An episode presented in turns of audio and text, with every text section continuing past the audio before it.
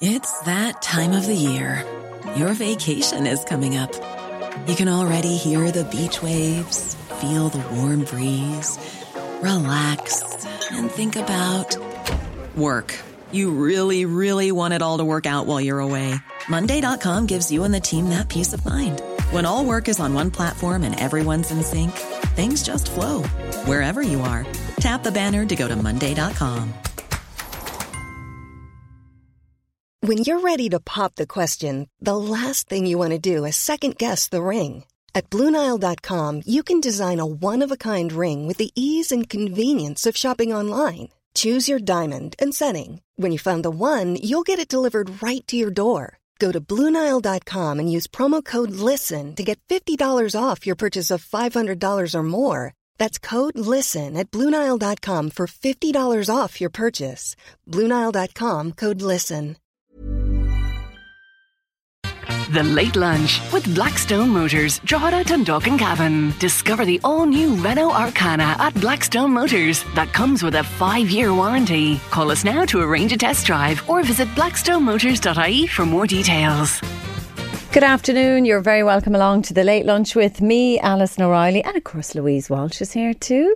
Uh, we'd love to hear from you. We're here until half past three today. So as always, that you can text or WhatsApp us on 086 1800 658, or you can email us at info at lmfm.ie. Now, coming up on today's show, Garth Brooks is planning a series of shows here in Ireland, and it's absolutely mayhem outside Croke Park uh, all morning. I live near Croke Park.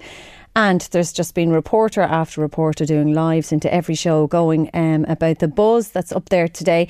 But where will you buy your tickets? That's a big thing. Louise, are you a Garth Brooks fan? It would be huge, but I do like some of his stuff, yeah. Yeah, yeah, no, no, not a fan at all. Really? Never. No. I had an editor. Never did the line dancing then. You. No, no, I was an Irish dancer. I'd be betraying the Irish dancers if I did that. No, because I had this editor once who was always singing that song, The Dance. And the editor also was a little bit annoying. Uh, so, yeah, I think he put me off Garth Brooks. But I can't, I just, the, the, the fans and the buzz is unreal about the whole thing. There's something about him, yeah. Yeah, um, well, I mean, if you're a Garth Brooks fan, do text us here on 086 1800 658. Also on the show, we'll be speaking to a concert in the planning next year that's aimed at raising funds to find the 9,000 missing children who died in the mother and baby homes. We'll also hear the plight of Shane McGeough, who is being cared for by his partner in Australia as their mothers are trying to get over to see them. And one glamorous gogglebox mammy is counting down the days to her 50th birthday. We'll also be doing some laughing yoga. That's your idea, Louise, from yesterday. Well, I had to prove, you know, you kind of doubted me. Laughing I'm already laughing now. So I want to see how this works. I want to see if it's a forced laugh or will then the laugh just come natural. So don't say anything. I, don't, I didn't even look it up. I'm totally blind to this, so I'm dying to know what it's all about. And uh, we'll of course be hearing from one man who's making calls to so many local councils all across the country to try and have a national memorial park for anyone who's been affected by COVID 19. We'll certainly remember this pandemic till the end of our days and it'll be in the history books and everything. But first, Garth Brooks is planning those big concerts in Croke Park. But are you one of the people that would have queued in those mad queues? People staying overnight, people having the crack, people cooking, people sleepy heads on the news the next day. Um, what if you can't queue because it's COVID 19? Well, Joe Tierney from Tierney's News Agents in Navan and County Meath is on the line. Joe, how are you?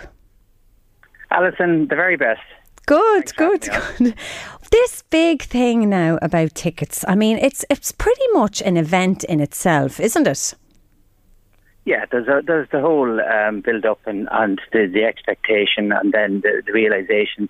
I, as you say, I can only imagine what it would have been like outside Croke Park. It's the first place you go to pick your event at the moment to do an interview, and then imagine it eight or nine months down the line on a sunny summer's evening with 80,000 people packed in. We've been starved of all events that have had Yeah. capacity crowds in them. So any kind of a, um, a whiff of, of uh, hope, even at this stage where it, it's it's not definite, but every little rumor will add to the fuel to the fire, and eventually you'll have a date set, uh, set in stone for the concert, and then you'll have your the, the announcement and the tickets go on sale, and that's where the difference will run between this year and pre-COVID. I mean, you've mentioned there, you know, the effect COVID has had.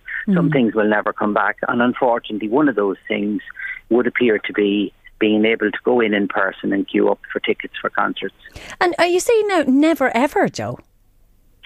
Never ever. There were 45 Ticketmaster outlets around the country.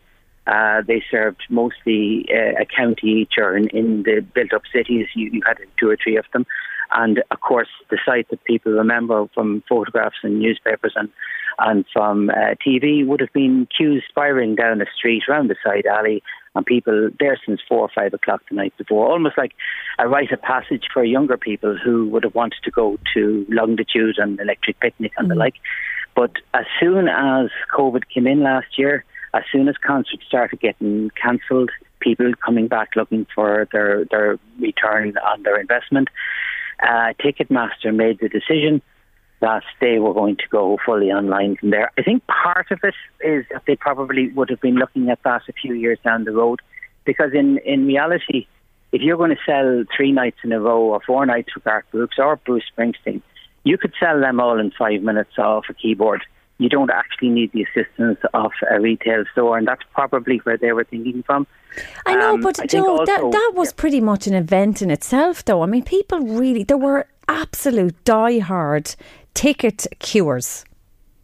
Yeah, and and we knew them, and we we ourselves only had Ticketmaster as an agency for eight years, and it was in our very first year that we had it that the tickets went on sale for Garth Brooks. So if you can imagine having no experience of of this uh, agency, and suddenly you're fa- you're faced with initially three concerts going on sale with two hundred forty thousand tickets available, and you know from the demand from days before, and you know that they're queuing up before you close the shop the night before, and you have one person manning a queue, you have one person printing tickets, you have one person putting them in an envelope, you have one person uh, ch- taking for the, the, the tickets, and you have one other person trying to keep everything else that you sell in your store going. Mm. it was. It was it was a festival. It was a, a military operation. Mm. I mean, we, we just we kept we kept printing as long as there were tickets there. Yeah. And at the end of it, we just felt totally wrecked. And then a few days later, you hear there's another two concerts going on sale, and you're just thinking this is Christmas week all over again for sale. Oh, we didn't mind being tired. It was there was a, an incredible buzz, and I always. I always equated it to selling happiness. I always was envious of friends of mine who were in the travel industry because if you went in and booked a, a holiday somewhere, you were so grateful to that person who you just spent a couple of thousand with because he had, was after selling you for something to look forward to, like two weeks in Lanzarote or the Caribbean or wherever. And we we experienced the same when people came in and got the tickets with their money that they had queued for, but they'd be so appreciative and so thankful, Yeah. you know. And then we'd see them again on when the concert would actually happen because we would be running the buses to the to the event. So it was a lovely, lovely part of of our business. Mm. And we we're now going to you know, it's only now we're really starting to miss it because if you think about it from March of last year the whole thing was about cancellations and nothing happening. But now the hope is back that concerts are about to, to start happening again. And even though we have it well publicised that we're no longer Ticketmaster agents so many people still expect us as the go-to place and we got a, a, an early sense of what it's going to be like when the, the Meath ladies got to, to the All Ireland final because, um, and in fact, it, it looks as if Ticketmaster didn't handle that terribly well anyway. But the amount of inquiries we got from people for those tickets, so it's it's a terrible shame. Um, but to, to, to say never, never, yes, uh, I, I do believe. I think part of the reasoning is that going forward the technology will be such that all your tickets are actually on your phone, like a QR code, similar to what you have as a, an airline ticket. And it, it's not even envisaged that you're going to be printing them off um, off your computer or having them, you know, as an email on your phone. It will be just a dedicated directly to your phone QR code, you know. That is so sad to hear. That's like the end of an era. Oh, hugely. Uh, you take you take the people who, when Electric Picnic came along, and, and I mean, we have different age groups for everything, but those people who used to come in with their three bands from the three different Electric Picnics that they'd been to, so that they could get the ultimate uh, discount, and they would tell you they would come down with their their um, their, their coffee flask and, and their seat and their rug, and no matter what the weather was overnight, it, it added to the enjoyment of the concert, how they got the ticket. So those people, and look, we, we all know it. There's a, a tremendous amount of people out there who are not uh, computer savvy, and even if they are, they're going to be this situation where you're sitting in front of a computer for two or three hours. Hoping for tickets and then mm. your time runs out again. Yeah, I Even mean, I've, when, I've been there. you know, I've been there, and I found it an absolute nightmare. I remember years ago. Do you remember when the tickets for Slane would would be put on, and people, I got a ticket for Slane, and just Yeah. the absolute buzz. But I am one of those people who struggles with those queues online, and you're it's you know it's like a lottery or something, isn't it? You're like, you're standing there with your card, and you've only got a few minutes to do it, and it's it's panic. There's no fun in it whatsoever, and then you It- know. it's it's a strange one. We, we never ever promised people that they'd be guaranteed a ticket because you could never do that. You Mm. just didn't know how, how many there was. But time and time and time again, people would join the queue very late in the morning, an hour after the tickets had gone on sale, and they'd come in and be surprised that we still were able to print them off. Yeah. they'd said that they'd left their computer at home after two hours looking at it and nothing happening. and So just chanced their arm, and we're lucky. Yeah, and and in most cases they were. So um, unfortunately, I presume the systems are going to have to be an awful lot better. But ultimately, if if Garth does two nights, and to, to hear you there discussing that there is there will be a huge groundswell of of interest in this, and if he does two nights, which is forty percent of what he was previously sold out for. Um, there's going to be no problem selling those shows. Plus, people just want to, at this stage, will buy for anything to go to. You know, Oh, yeah. I've I, I've a, I've a feeling if if any band got together in the morning and there was guarantee that this is is is an event for your diary to to aim for for next year, um, I think it would sell. So uh, this is going to create tremendous uh, interest if it's confirmed and when the date comes, and we will still be fending off people saying, unfortunately, we are no longer a, a Ticketmaster agent. So look, it, it's it, it's like other things that you know we're, we're already looking at the demise of cash everything has gone uh, contactless and card, and it's it, you know you, you you regret it for a while, but you move on and you just accept the new format for, for how things are done. And, and as you said, life goes on, and uh, we'll all have to become a little bit more computer savvy. But look, um, I'm very sorry to hear that, Joe. But thanks for joining us here on the late lunch to uh, let us know about the end of an era with the Ticketmaster tickets. Not at all, Alison, and and as I say. Um, I'm looking forward to how the, the laughing yoga goes because Louise would definitely be, be be worth seeing at that. I can tell you. I'll take a few pictures. Yeah, please do. Thanks, Joe. luck to you both. That's Joe Tierney there from uh, Tierney's Newsagents in Navan in County Meath. We're going to take a break now and we'll be speaking to Rachel Keogh about her campaign to find the 9,000 missing children. Welcome back to the late lunch with me, Alison O'Reilly. Do get in touch with us. We're here until half past three. You can text or WhatsApp us on 086 1800 658 or you can email us at info at lmfm.ie. Still to come, we've got a glamorous, glamorous mammy going to count down the days to her 50th birthday and we'll be doing some laughing yoga. So there you go, laughing yoga it is. But first, we're going to hear from Rachel Keogh, who is planning a very big concert next year to highlight the plight of the 9,000 children who died in the mother and baby homes, while she's also fundraising to take matters into her hands, into her own hands, and to have the grounds of some of these graves where the children are believed to be buried scanned for further investigations. Rachel's on the line now. Rachel, how are you? Hi, Alison. How are you? Great to have you on, Rachel. Um, this concert now, tell us a bit about it. I know it's only in planning at the moment, but you've had a good reaction to it so far. Absolutely, Alison. It's been um, just given the nature of it. I suppose it's been really, really positive. Um, I suppose I've been planning it since the government came out with the apology around January, um, and I suppose it's just ev- everything that the mothers had gone through, and you know, I was heavily involved with the survivors, got to to know a lot of their stories. Um, I just kind of felt like that. Um, you know that not only did we need to actually shine a light on this a little bit more, but to actually celebrate them, you know, um, and, and celebrate their their courage and resilience with, you know, coming forward with their testimony. So, um, I decided to actually set up a GoFundMe, um, to put on this event. But I suppose what I'm trying to do is I'm trying to get the grounds of Sean Ross Abbey scanned because um, there's suspected to be 1,090 babies unaccounted for there. Now, so just to explain to our listeners, scanning the grounds is a non invasive radar heat seeking treatment that just detects anomalies. Isn't that what it does? That's exactly what it is, Alison. Yeah, so they done it um, in 2015, as you know, um, when Catherine Corless, when she kept pushing to find out about the babies in Tuam, um, the same engineers that we want to get to scan the grounds of Sean Ross Abbey, they scanned Tuam and they found 796 babies there. It's non-intrusive, non-invasive, um, non-obstructive, completely legal.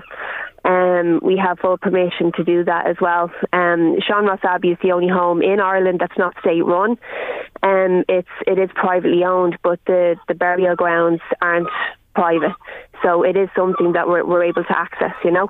And I suppose when you detect anomalies, then that's when you kind of have a bit more momentum to push for further um, excavations, like test excavations, which again is not massively intrusive, but it takes samples away. Because I think with Sean Ross Abbey, um, they have scanned the grounds there, but there's areas of that land. It's a vast amount of land, as you know, but uh, yeah. they've scanned only parts of it. Isn't that the problem?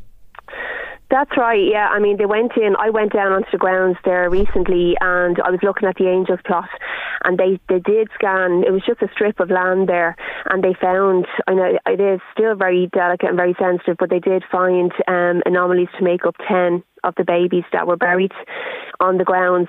But we were walking around the grounds and it, it's significant area um, that, that I want to get scanned. Um, so you know, I suppose I kind of set this thing up in a way that the event is kind of in ways a buffer in ways to celebrate the women, but also to kind of raise enough money because I basically need around 30 grand um, to pay the engineers um, because I want high tech scanners that go like four meters deep um, and to scan a huge amount of the grounds. If you look from an aerial view onto onto maps of Sean Ross Abbey, you, you know, you can kind of, there are certain areas that I would like scanned. And Sean Ross Abbey, of course, is um, was made famous by the Oscar-nominated film Philomena. Uh, so yeah. it's in Roscrea in Tipperary there. But Rachel, yeah. why do you want to do this? Um, but I suppose, Alison, you know, I, obviously, I, you know, I got involved with the show that you were doing, the Stay With Me art show, initially as an artist, and um, I suppose I have my own personal reasons as well. I have history with the industrial schools, and I think a lot of people in Ireland would either have family members or they'd know somebody that was in either one of the homes or the industrial schools. Um, and I got invited into the survivor groups, and I got to know a lot of them. And I think, Alison, once you once you really understand our history and what went on and what the women had to go through, which wasn't that long ago. I mean, the last home closed in 1998. That's only around the corner. It's still very, very close to the bone. But I, I kind of felt like that we would get great engagement with the art show, but I just couldn't believe the silence afterwards. And um, I think I, I realised that, you know, the way to reach people was through art. We did get great engagement with that.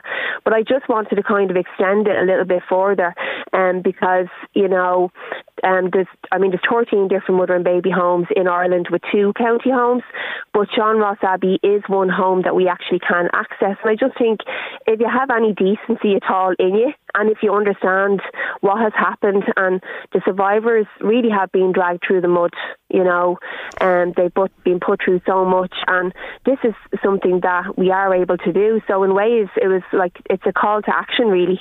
Yeah, know? and also I think as well, you know, the the report, uh, the final publication of the Mother and Baby Homes report that you referred to there, that was published in January, that's where it identified nine thousand children had died in these mother and baby homes. But I think the main thing that seems to have been lost, and I'm not taking away from the survivors and their mothers because they are the heroes of, of this terrible, terrible dark era, but these children have never been found. They have never been identified. Okay, we have names for babies in Bessborough in Cork, we have names for babies in Sean Ross Abbey, and we have names for babies in Tuam.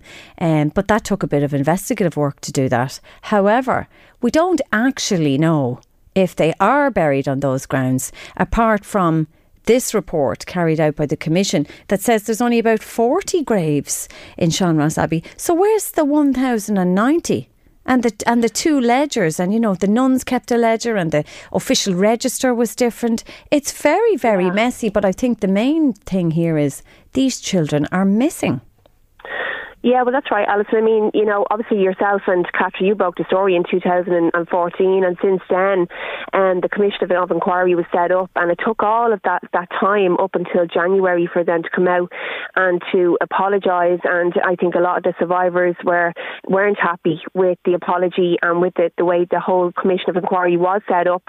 I think they felt that it was very misleading from the very beginning. It didn't reflect their testimonies, as we know. You know, files went missing records were sealed, then files were found again. So, but when they came out with a commission of inquiry, it all happened so quickly, and then they started to change the burial bill. So it's been an awful lot for the survivors to take in you know. Um, and in the midst of all of this, you know, we're told that there's 9,000 babies that have died at the hands of the church and state. Um, and I think people are li- still trying to take that in, you know. But if you compare Ireland to Canada, who recently found, I mean, they've over, they found thousands of babies now that died in the same circumstances. But when they initially found the 2,215 babies in Cam- Kamloops residential school in Canada, they immediately declared a genocide straight I away. know, and and they some of the the the Red Sioux got those babies home, and the, I don't know if you saw if anybody out there saw the video footage of the burials, but I mean it was deeply moving. I mean, they stood in the grave. They actually stood, climbed into the graves of the children and put them down into the ground. Oh my God, it was so moving. I never saw anything like it in my life. Um, but they Yeah. got those children home, and really, you know, Yeah. I, I, I fully support truth and justice. And I you know I've always stood by the children who died because they're Ireland's forgotten children. I know not forgotten in their mothers and families hearts but they have Yeah. seem to be forgotten by the state the church and state here. And uh, again until they're found I don't think the story is over Absolutely not, Alison. You know, and I think that because of the way things were dealt with in Ireland, um, and everything, people are going through so much with the pandemic as well. Is that people probably just feel very disillusioned about the whole thing. It's like, what do you even do? Where do you begin? And I just think that this is one area that we can kind of start off with. You know, it is we do have access to Sean Ross Abbey. Everything is organised. Um, we we confirmed an amazing venue. We're hoping to do this uh, the concert around probably February. We have um, really big names, musicians that are willing to perform to contribute towards this as well. Brilliant. Um, which, which is which is amazing, and I wanted to be completely survivor centred and to celebrate them. And then after that, then we have it organised for the engineers to go in and scan those grounds. and know, Rachel just um, before you go give us your uh, GoFundMe page So if people want to check it out, if they can Google Rachel Keogh, Sean Ross Abbey, they can get all the information there. Okay. Or they can follow me as well um, on Instagram. I'm uh, the Rachel Keogh. But also we've had a lot of people involved. People are doing hikes. John Lally sorted a, a hike over the weekend. Um, another girl, Leah, done a big yoga class. Um, loads of people are getting involved across a whole broad of you know different fields from Super. sports to holistics. Yeah, it's Great, very that's positive. brilliant, Rachel. Well, look, we'll Yeah. leave you go there, and thanks very much for joining us here on the late lunch. That's Rachel Keogh there, who is on a mission to find the 9,000 missing babies who died in the mother and baby homes. We'll head to news and sport next.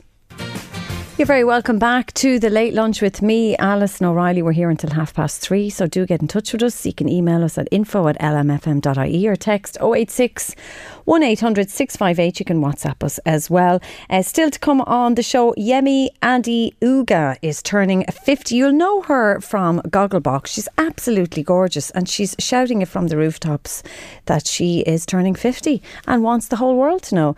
Um, also, we'll be talking about uh, laughing yoga and we will be speaking to John Kyo, who is calling for a national memorial park for COVID victims and uh, their families as well, given that we've had one of the worst years in our lives. And uh, he'd like people to be remembered in that way. But first, a fundraiser is on the way to help two mothers fly to Australia to visit a young couple who've been struck by tragedy. Shane McGill from Kells left for Australia with his partner Michelle years ago, and they've settled there. However, Shane is now fighting a brain tumour, and their mothers want to get over there to see him. Now, his cousin Serena Gavin is on the line. Serena, how are you? Hi, Alison. How are you? Thanks very much for joining us here on the late lunch. Tell us about your cousin Shane. Oh, so Shane, Shane um, and Michelle. Shane is going to be 38 on Friday. Um, Shane and Michelle um, are together 11 years, and just a little over 10 years ago, they decided to, to go to Australia for a year just to, to travel and see how they liked it. And they fell in love with the country and decided to settle down there and um, got themselves their jobs or whatever. Bought their house about five or six years ago, and of course had baby Harlow two years ago, who's their pride and joy. Um, and unfortunately, the devastating news struck there about five weeks ago. Shane began to feel un- unwell, um, and he put it down to maybe it was his asthma playing up that he had years earlier, um, and his speech started to slur. So the doctors referred him for for more tests. Um, and discovered that he had a lesion on his brain, which was a, brain tumor. Um, unfortunately, uh, the the diagnosis wasn't great. It's it's terminal uh, uh, brain cancer, um, stage four. So um, we're trying our best now to get Mary and, and Kathy over to Australia because they need to be there for Shane starting his treatment tomorrow. So uh, that's our fight now is to get uh, the, the two mammies over to, to be able to help out.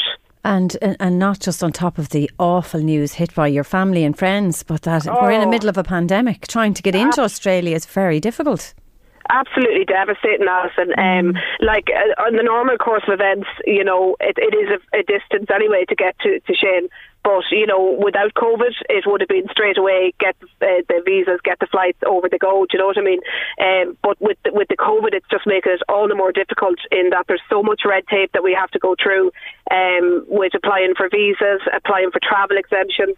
Um, and then if the mothers do get over there, then it's the quarantine then for two weeks there the problem with flights, uh, economy flights are are not uh, they're not taking passengers. Um, so we're having all this trouble with trying to get flights now as well. Um, and then we were we were we were hit with a bit of good news this morning in that in that Kathy has been granted her visa and her travel exemption but unfortunately Mary has been refused which is devastating for us. Um, That's uh, dreadful. yeah Dreadful. Yeah, absolutely dreadful. Yeah, yeah, we're devastated because, um, you know, Kathy, w- they need each other. Mary and Kathy need each other to get over there. It's very, very tough on them both, um, and um, so we're we're trying to, to raise awareness now and try and, and fight and try and get Mary her visa and her mm. her travel exemption to get her over there because not only does Shane need his mother, but Michelle needs her mother too. You know, absolutely. they need the support. Absolutely, yeah. of course they yeah. do.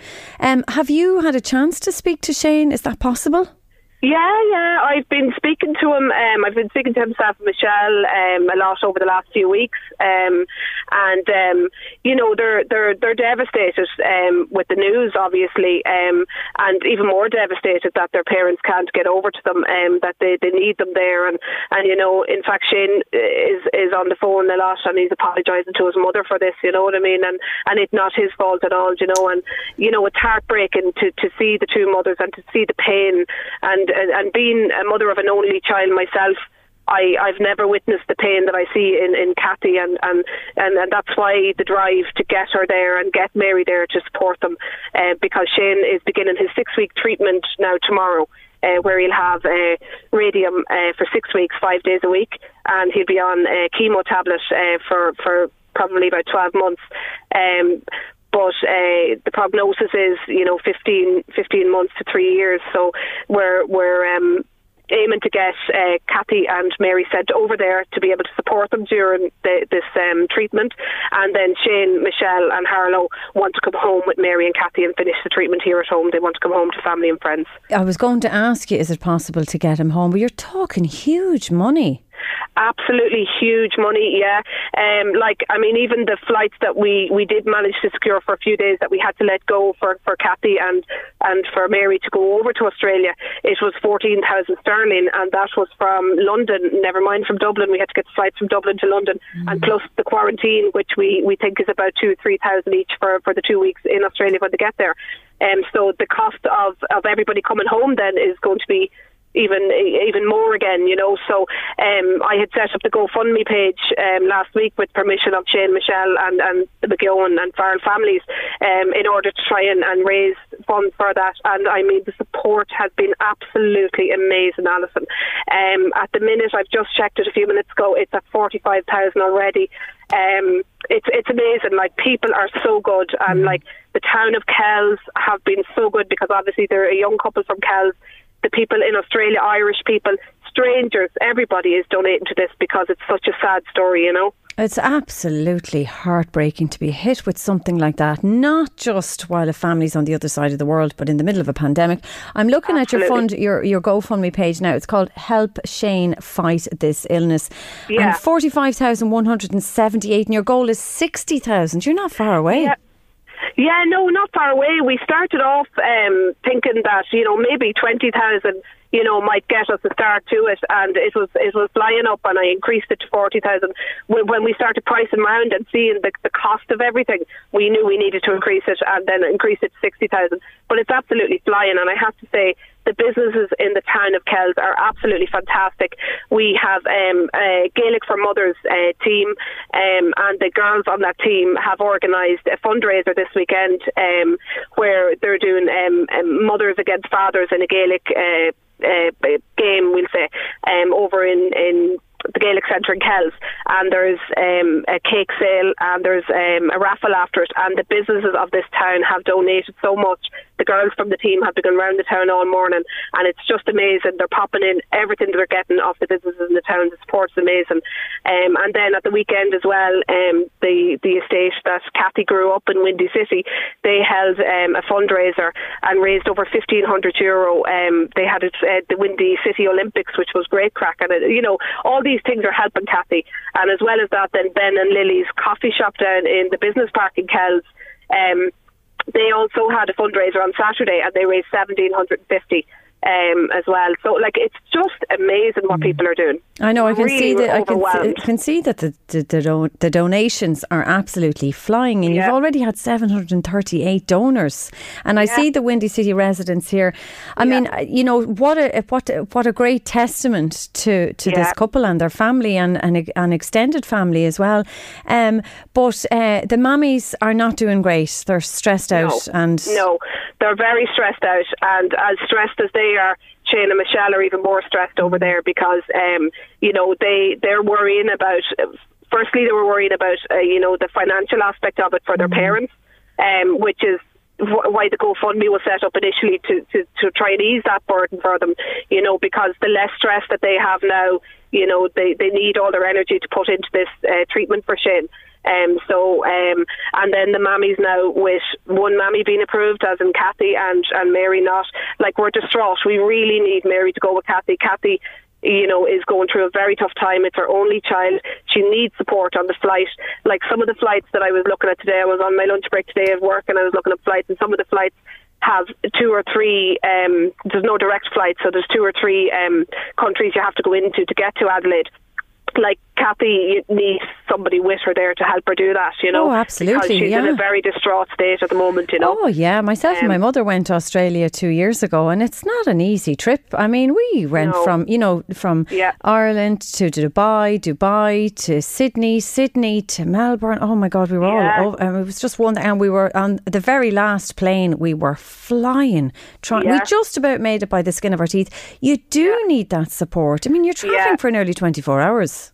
Oh, absolutely. Um, actually, the flights that the only available flights that were coming up to me today when I was looking, um, it, the flight it's actually fifty two hours because of all the because Of of, all course. the stuff. Mm, yeah. mhm. So that on top of having to isolate for two weeks on her own, like it would not be good for her mental health. You know, No. she needs Mary there with her, and so we're pushing the drive to get Mary there. And Mary's just distraught today. You know, really distraught. Um, Oh, I- can only Kathy, imagine. You know, was elated this morning, thinking I got mine, and then looked at the next email and saw that Mary didn't get hers, and then that hit her back again. You know, we need to get over this hurdle. We need to get the visa for Mary. We need to get the travel exemption, and we need to get them out there. Absolutely. And, you Mm. know, with the great support that you have, and, you know, get counsellors involved, get people to write letters. It's Yeah. all of that, isn't it? It's really Yeah, all of that. very- you have to yeah, keep the- pushing. Support is amazing. Like um, uh, this started off with uh, Jerry Hand actually contacted me from Meath Live. Um, and and just saw the GoFundMe page and just asked, you know, was it okay if he if he ran a story on it? And, and we said absolutely anything that can do, that can help, you know, we'd be delighted with.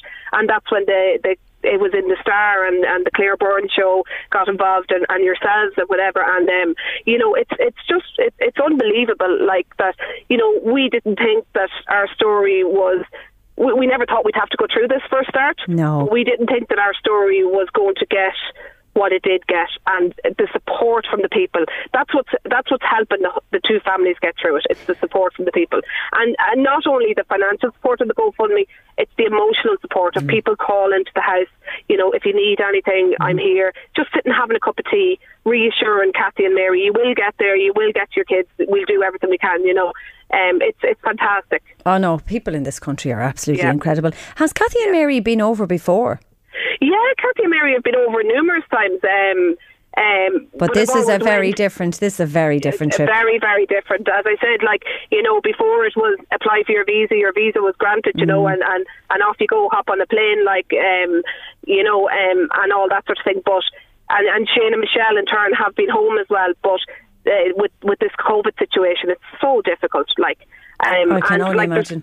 There's even restrictions around it, like both Kathy and Mary are both fully vaccinated, and uh, from what I can read up on the on the Australian website is they still have to have a COVID test 72 hours before they go to make sure that they're negative, which is understandable. Mm-hmm. But then when they get to that country, then they still have to quarantine for two weeks. Oh yes, And very if we, strict. If we fly them into Perth, which is is probably an option, um, do they have to quarantine in Perth for two weeks and then travel to Adelaide and quarantine there because they're in two different states? One is in North uh, Australia or Western Australia, and the other is in, in South Australia. So.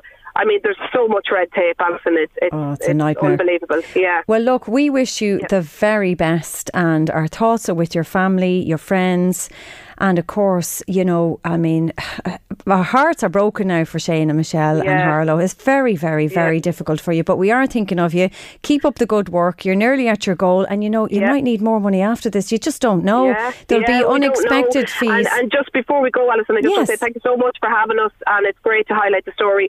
And just to let everybody know, we're looking for spectators on Sunday at four o'clock over at the Gaelic Centre. Uh, come and enjoy a family day out. You know, it, it helps Kathy, it helps Mary to get through with, with you know talking to people and all that, and it also will help with the funding as well to get them to where they need to be. Brilliant stuff. Serena Gavin, Yeah. thank you so much for joining us here on the late lunch. And don't forget, the GoFundMe page is Help Shane Fight This Illness, and you can donate there. Thanks a million, Serena. Um, you are very welcome back to the late lunch. Do get in touch with us. The text number, or you can WhatsApp us, is 086 1800 658 or email us at info at lmfm.ie. Uh, just to let you know, a sum of money in a brown wage envelope was found in the car park at Port Beach. So if you are the person who lost that money, um, you can contact us here at LMFM. And again, our telephone number is 041 98 200 and there'll be somebody on the line between 9 and 3 pm. So 9 am to 3 pm, you can give us a ring. So that's a sum of money in a brown wage envelope was found in the car park at Port Beach. And uh, if you are that person, do give us a call here and uh, get in touch anyway. We'd love to hear from you. We're here until half past three. Um, Louise, do you ever have any funny dreams? I'm always having funny dreams. do you go into a deep sleep or do you just. No, I'm very light sleeper. Oh, are you? Because my kids do be up. You know yourself. Yeah, yeah, yeah, have sleep with an eye open. it. Yeah, yeah. But uh, no, But your kids are babies, aren't they? They're only little ones. well, one or two of them are. Yeah, yeah. Well, they're always your Actually, babies. Yeah, I have a 20 year old and he'd be my baby forever, you know. He's. 20 in three weeks. Oh my God, 20 year old. Um, I actually, the five year old goes to bed with his little teddy bear, you know. And he says to me the other day, because I have a teenager. Yes. Who's kind of grown up now. Yes, yeah. So he said, Ma'am, you know, one of your kids is now grown up, but you still have three of us. You have me and Katrina and Danny, who's the teddy bear. and I'll be grown up in a few years. Uh, when I'm 20, you'll be dead. But you'll still always have Danny because Danny's zero. at 20, you'll be dead. Yeah. Yeah, that's old, you see. I'm 20 ancient. Yeah, ancient. Yeah, yeah. Well, Isn't I've a desperate. 20 year old and I'm still alive and kicking, so, you know. There's hope for me yet. Unless they, they kill me off first. Oh, no, they won't do that. Well, I had this weird dream last night about Drogheda. I'm from Drogheda, and maybe just obviously being back in Drogheda where LMFM is. I know it's the voice of the Northeast, but I'm from Drogheda. So I've had all these kind of childhood dreams, people Oh, I hung around lovely. with, you know, the boxing club, um, Luciano's or Do you do? Luciano's. No, but the boxing club was a very famous disco in Drogheda. Oh, sorry. I and it was over okay. 18s, and it was actually a boxing club. It was down in the car park near uh, the back of the town centre in Drogheda.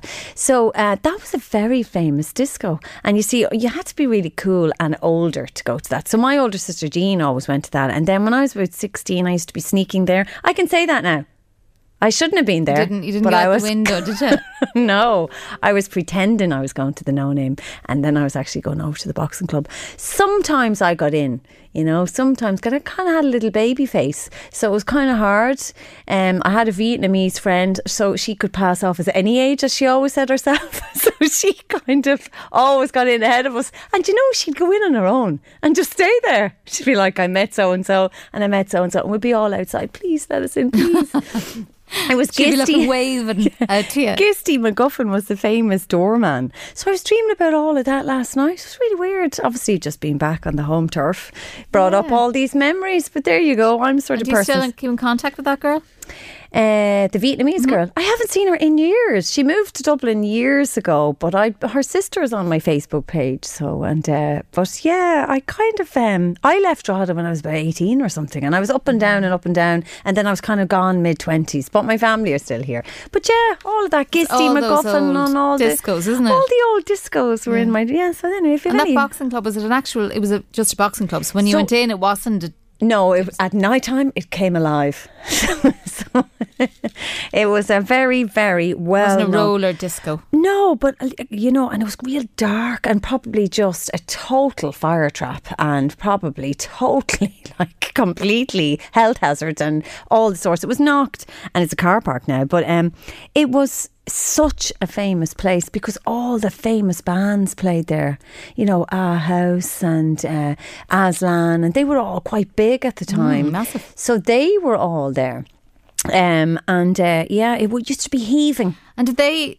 Were they one of those discos that served? You know the way you used to have to serve food if you sell. Sold alcohol? No, no. they had kind of like a No makeshift bar. No, no, that was Luciano's. and- Yeah, you get the old chicken curry in your ticket. but no, the, the boxing club was kind of like a makeshift bar and bottles and cans handed out to you, I think. I don't remember pints. Obviously, I wasn't drinking at 16. no Obviously way. No, no, definitely not. Drinking before I went in. Not drinking when. of course, I had the sly drink. Right, sure, that's what all about being a teenager is. Uh, drink wisely, though, you know. And I did break a few rules, I have to say. But there you go. So yeah, all of those dreams kind of resurfaced last night, night time, and Drogheda, and old friends, and all that kind of thing. So there you go. If you've any weird dreams, or you know, dreams of melancholy and past and stuff, I'd that's actually dreamed last night of old friends as well. We were all vampire slayers. So Buffy the I Vampire think Slayer. that, uh, yeah, I'll call you Buffy now, will I? yeah. Do you remember I just her? don't want to even go into trying understanding that uh, Don't dream. No, just I loved Buffy. I loved Buffy. I loved Angel. I loved that whole era. Yeah. Yeah, and she was so in love with him, wasn't she? Mm. And they couldn't get it together. No, but they had that chemistry. They had amazing chemistry and a real strong bond. Kill do you him know? in the end.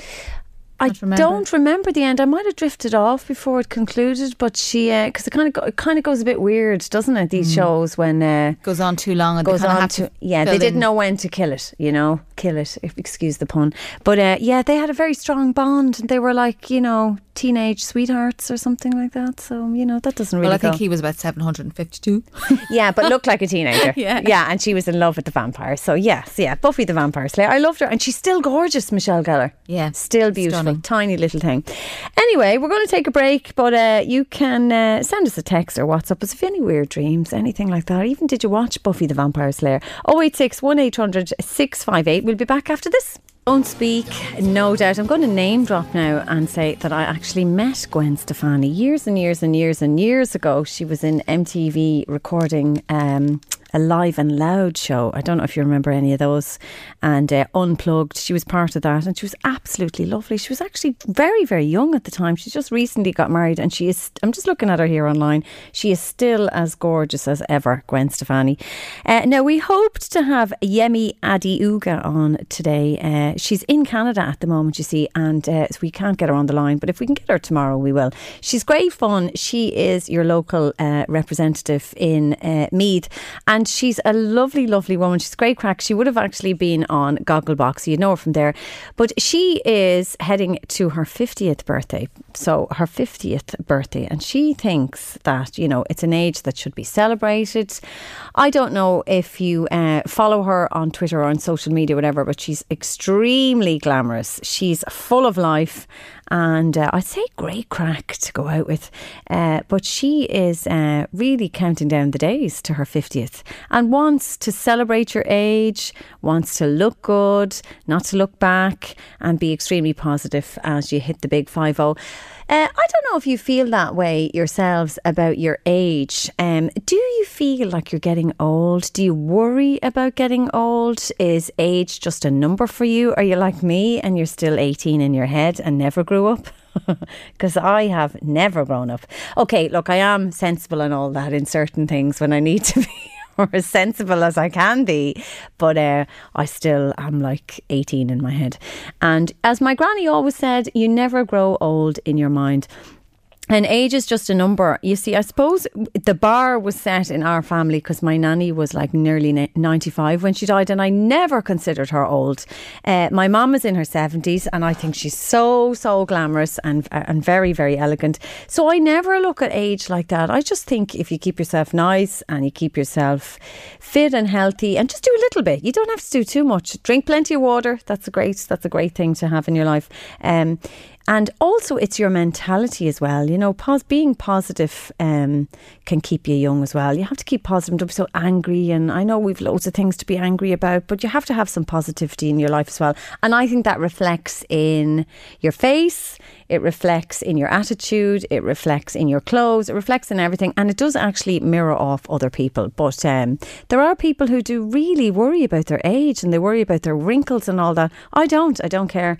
I just think life is for living and uh, be happy with what you have. And I've had a great life as far as I'm concerned. I've done loads of things I've wanted to do.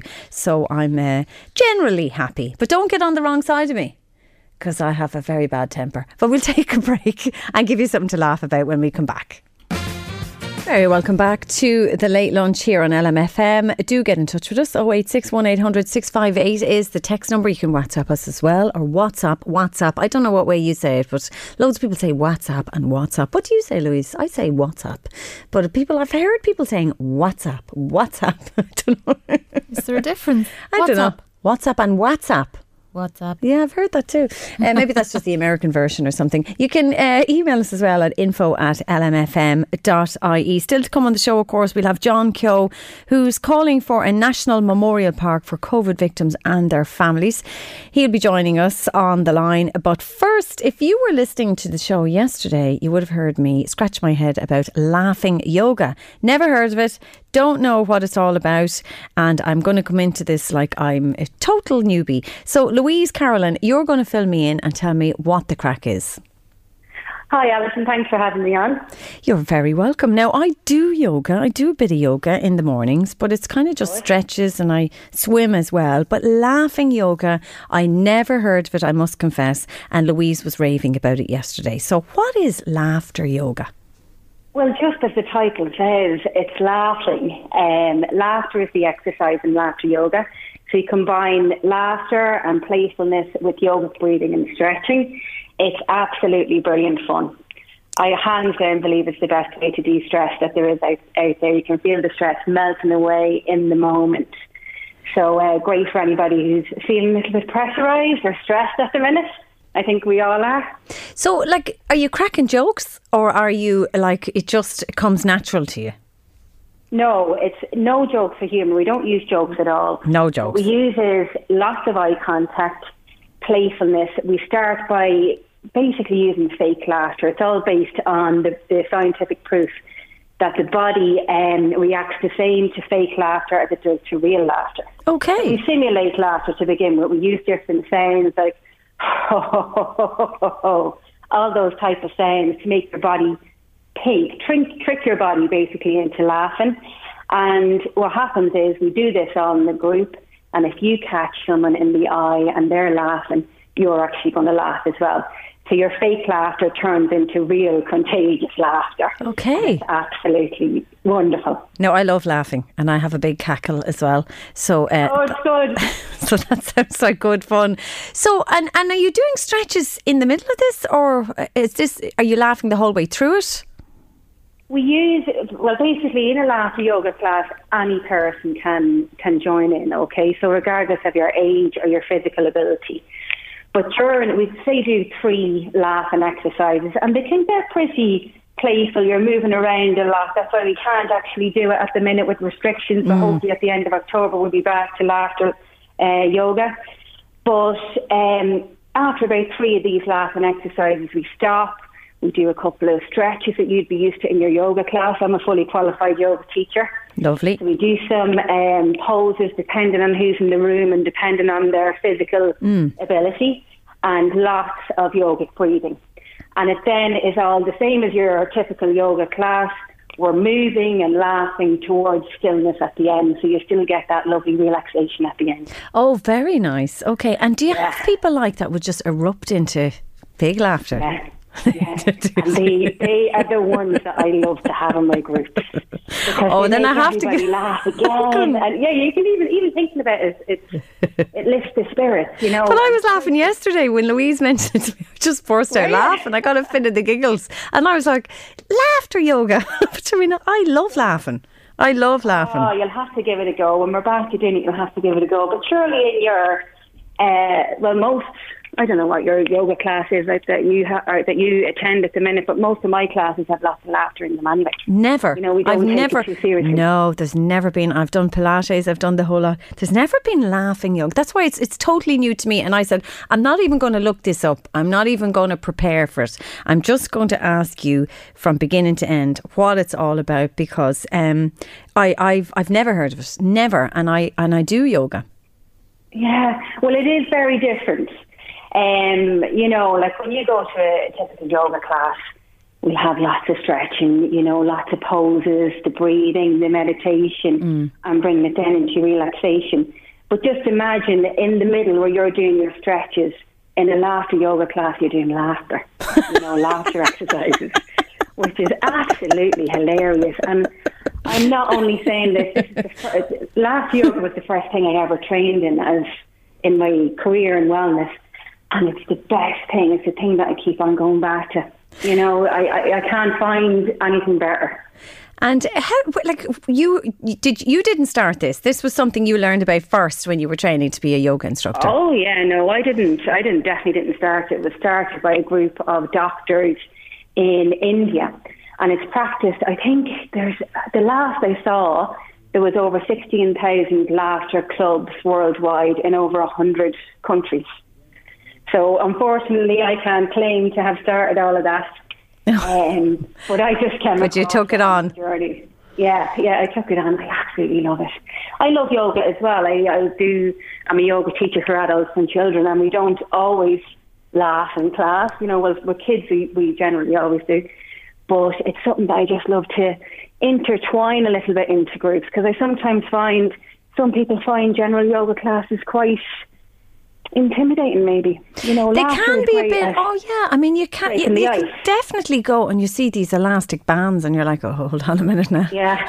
oh God, do I have to be silent? Like whoever said that practicing wellness or practicing mindfulness has to be silent. No, it- absolutely no. You're right. You're right. I just do it at home on my own at the moment because. Um, because of COVID, but I would have gone to the classes and I would have done Pilates. And if you've had not any experience at all going in, it is very intimidating because they're all. It Can be. It's very serious, isn't it? Very serious. And because of the culture that we live in at the minute, unfortunately, people think that, oh, if I go to a yoga class, every person is going to have this fabulous, bendy, lean body. They're going to mm. be like gazelles on the mat. No. It just doesn't have to be the case. No. Yoga is for everybody and every kind of body, you know. So, And that's the thing. And you're never laugh? too old to go to yoga. Oh, definitely not. And you're never too old to laugh. we all love a good laugh. But laughing is so infectious. Oh, it is. And I'm actually speaking of your your age and you're never too old. I actually used to um, do a lot of work in nursing homes.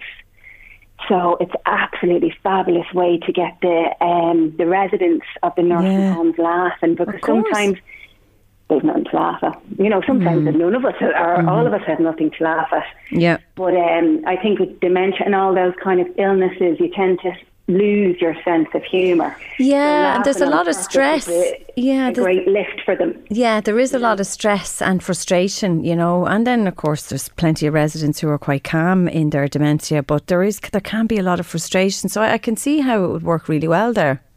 Oh yeah, it's like anything else that boosts you. Singing, laughing, you know, practicing your, your general yoga practice. It's all just to help lift the moods, make us feel better. Yeah. So Louise, if people want to join your class, give us your details there. Well, they can find me at Steps to Wellness, uh, either on my website or on Facebook or Instagram. I will be actually, we're finally like back to group practice now. So next week I'm starting back in the Nix Clubhouse up in the Rathmullen Road for adults and children. And the following week I'm starting a new class down in Aston Village Brilliant stuff. both adults and children again. And hopefully some laughter yoga at the end of October. Okay. We're allowed to move around more. Well, I'm certainly going to look into it, Louise. That's Louise Carolyn there. Thanks so much for joining us here on the Late Thanks, Lunch. Alison. All right, lovely.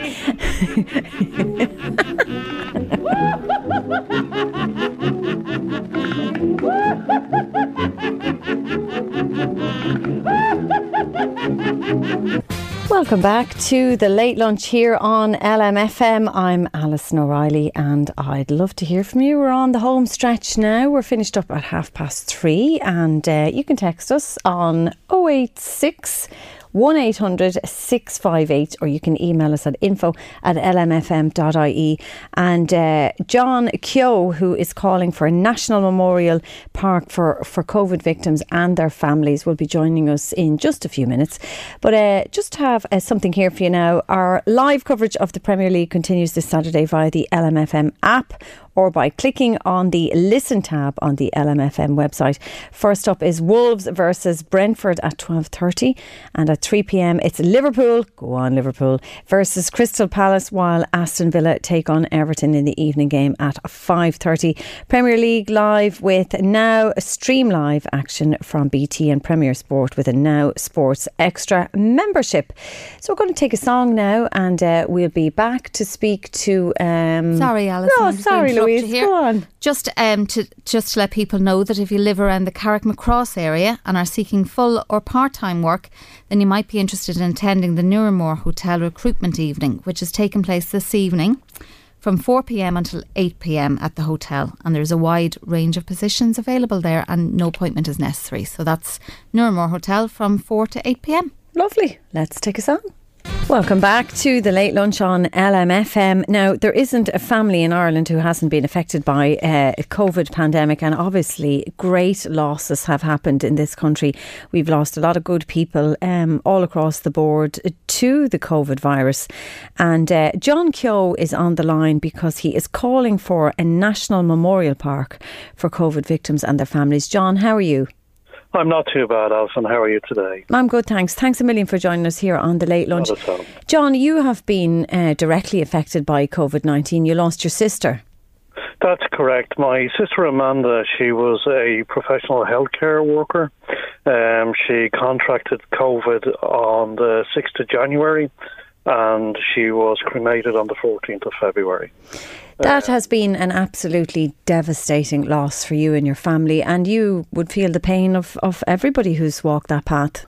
Absolutely. I mean, over the last uh, few months, uh, certainly since uh, Mandy has died, I've heard so many stories of people who've lost loved ones to COVID, and you know, like I still think my sister's still going to phone me on the phone today, But um, like it, it's very hard uh, with the circumstances of not having a proper burial, not having a proper get together with families when you lose a loved one, and I think that has scarred so many people across the country. I think, yeah, I think you're right there, goodbye. John. There's a lot of people who've been affected by that alone. You know, the funeral, the fact that you know in Ireland we have huge funerals, everybody goes, and it's you know been part and parcel of our psyche. It goes way back about our graves and funerals and the celebrations, and it's meant to be a celebration. But to be stripped of that in COVID has been just desperate for people. It has. I mean, like, it's it's Irish culture. It's the way we are. We're known across the world for our million welcomes, and you, you know, we have to say goodbye to our loved ones. And when you're standing in a crematorium and you're looking at a sealed coffin, knowing that your sister was an amazing person, had contributed so much to the world. She was only 53 when she died. She had so much life left to give and this was taken away from us. Not only did we have to say goodbye to our sister, we couldn't see her, we couldn't touch her, we couldn't feel her, we couldn't give her the going away that she deserved. And I think everyone who has lost a loved one with COVID would feel exactly the same way as I do. What do you, um, what do you say to people at the moment who are continuing to flout the guidelines, but not just that, who are like I mean, it's it's look, it's your choice if you want to get a vaccine or not. But with the vaccine rollout now, do you see the positivity and more protection for the population? Well, I have to say, when my son is 14 years of age, and on Saturday morning, he got a second vaccine. And I was never more proud to be Irish when I walked into the vaccine centre in Dublin. And I'd seen so many teenagers who wanted to be vaccine, vaccinated, who wanted to play their role in Irish society, and, and wanted to help the country get out of this COVID pandemic. Mm. And it's through them and to see it on Saturday when I was there, it was absolutely amazing. There was floods of teenagers queuing up to get their vaccine. Some of them were brought by their parents, and you know, and a lot of them were there of their own volition. They wanted to get it done, Yeah. and it's it's through the young people. They will save the lives of the old people, and I know it sounds a bit cliche to say that, but like this generation, the younger gen- generation, they're the ones that will help us get out of the COVID crisis by getting vaccinated. And if a parent has a child who is suitable for vaccination, I think it's only right that they should do it and they should get it done. And and John, a memorial park for everybody who's died in the COVID pandemic from COVID. Um, where did you get that idea? Well, when my sister died, um, I looked at my sister's life and who she was, and she loved gardening and she loved forests. And I was going to plant one tree for her in a fr- on a friend's land up in Cavan. And it dawned on me at that time that my sister was not like that. She would say to me, Well, what about everybody else? You know, like, do they not deserve a tree? Do they not deserve to be remembered? And that's where it came from, and it started from there. And, you, you know, like, my sister was so generous. She loved helping people. She cared for a lot of old people through her work. And you, you can't just remember one person, you have to remember everyone. It's everybody has been affected. Every walk of life has been affected, and the energy and the way my sister was, she would say, "Well, what about everybody else?" And that's why I'm here. It's for everybody else. Yeah, and you you've launched quite a powerful campaign, and you're very visible on Facebook. What's the reaction like from the county councils? Um, where do you plan to have this park? Okay, well, I set out initially to uh, campaign for the creation of a national memorial forest uh, somewhere in Ireland that everyone can visit as the forest matures. And as part of that campaign, um, we we we set up a website. There's a website uh, called the National Memorial Forest.org, and we set up a virtual forest. So we see the tree as a representation of the physical body, but we want to create a virtual forest, a virtual memorial for everyone who died.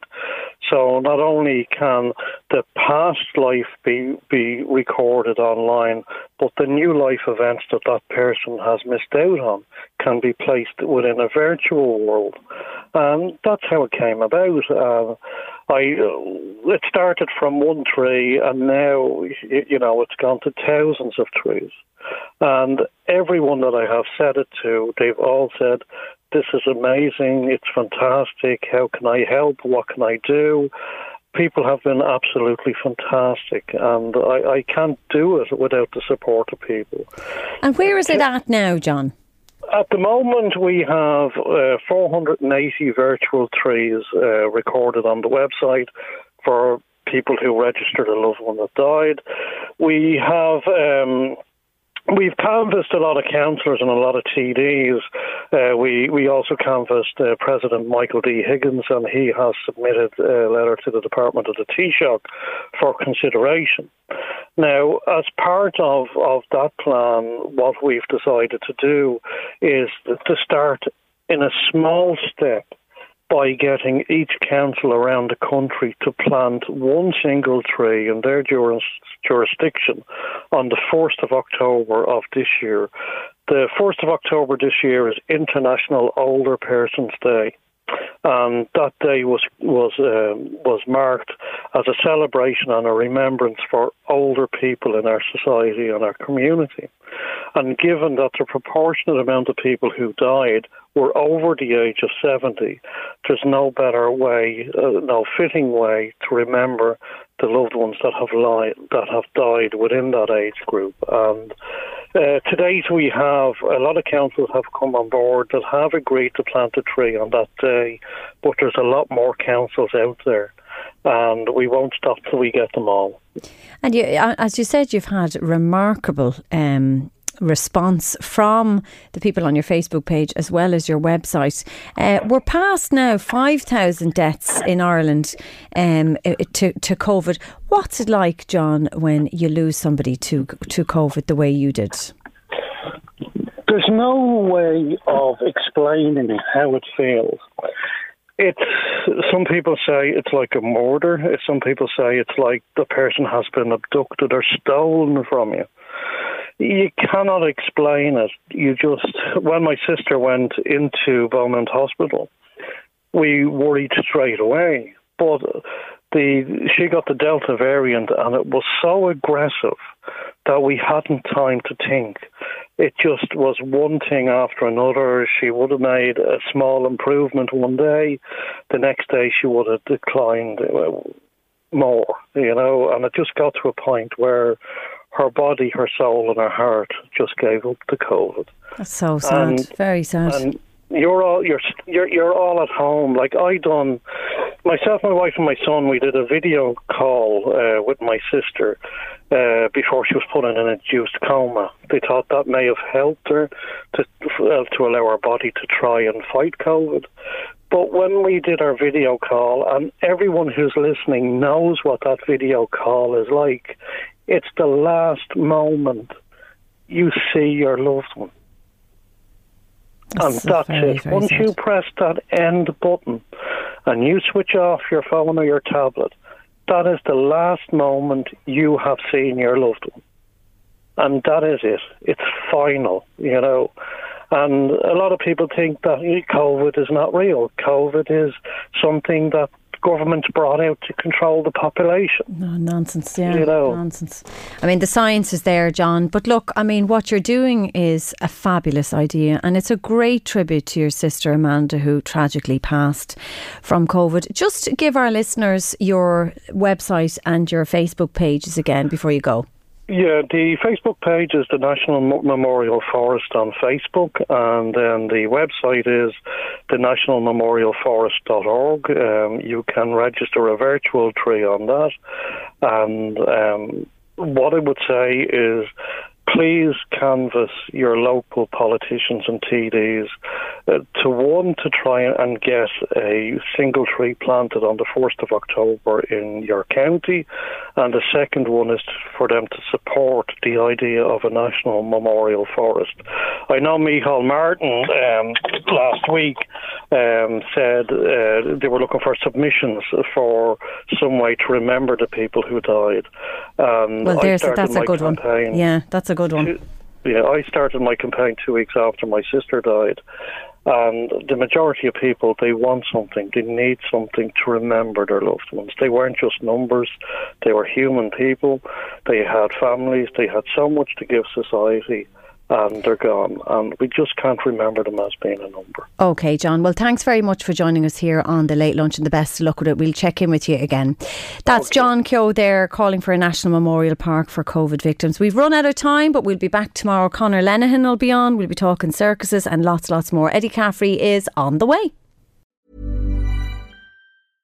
Ready to pop the question? The jewelers at BlueNile.com have got sparkle down to a science with beautiful lab grown diamonds worthy of your most brilliant moments. Their lab grown diamonds are independently graded and guaranteed identical to natural diamonds, and they're ready to ship to your door. Go to Bluenile.com and use promo code LISTEN to get $50 off your purchase of $500 or more. That's code LISTEN at Bluenile.com for $50 off. Bluenile.com code LISTEN. Hey, it's Danny Pellegrino from Everything Iconic. Ready to upgrade your style game without blowing your budget? Check out Quince. They've got all the good stuff shirts and polos, activewear, and fine leather goods, all at 50 to 80% less than other high end brands. And the best part? They're all about safe, ethical, and responsible manufacturing. Get that luxury vibe without the luxury price tag. Hit up quince.com slash upgrade for free shipping and 365 day returns on your next order. That's quince.com slash upgrade.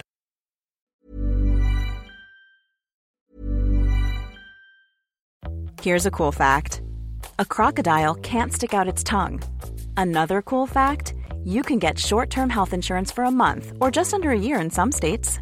United Healthcare short term insurance plans are designed for people who are between jobs, coming off their parents' plan, or turning a side hustle into a full time gig. Underwritten by Golden Rule Insurance Company, they offer flexible, budget friendly coverage with access to a nationwide network of doctors and hospitals. Get more cool facts about United Healthcare short term plans at uh1.com. Even on a budget, quality is non negotiable. That's why Quince is the place to score high end essentials at 50 to 80% less than similar brands. Get your hands on buttery soft cashmere sweaters from just 60 bucks, Italian leather jackets, and so much more. And the best part about Quince, they exclusively partner with factories committed to safe, ethical, and responsible manufacturing. Elevate your style without the elevated price tag with Quince. Go to quince.com slash upgrade for free shipping and 365-day returns.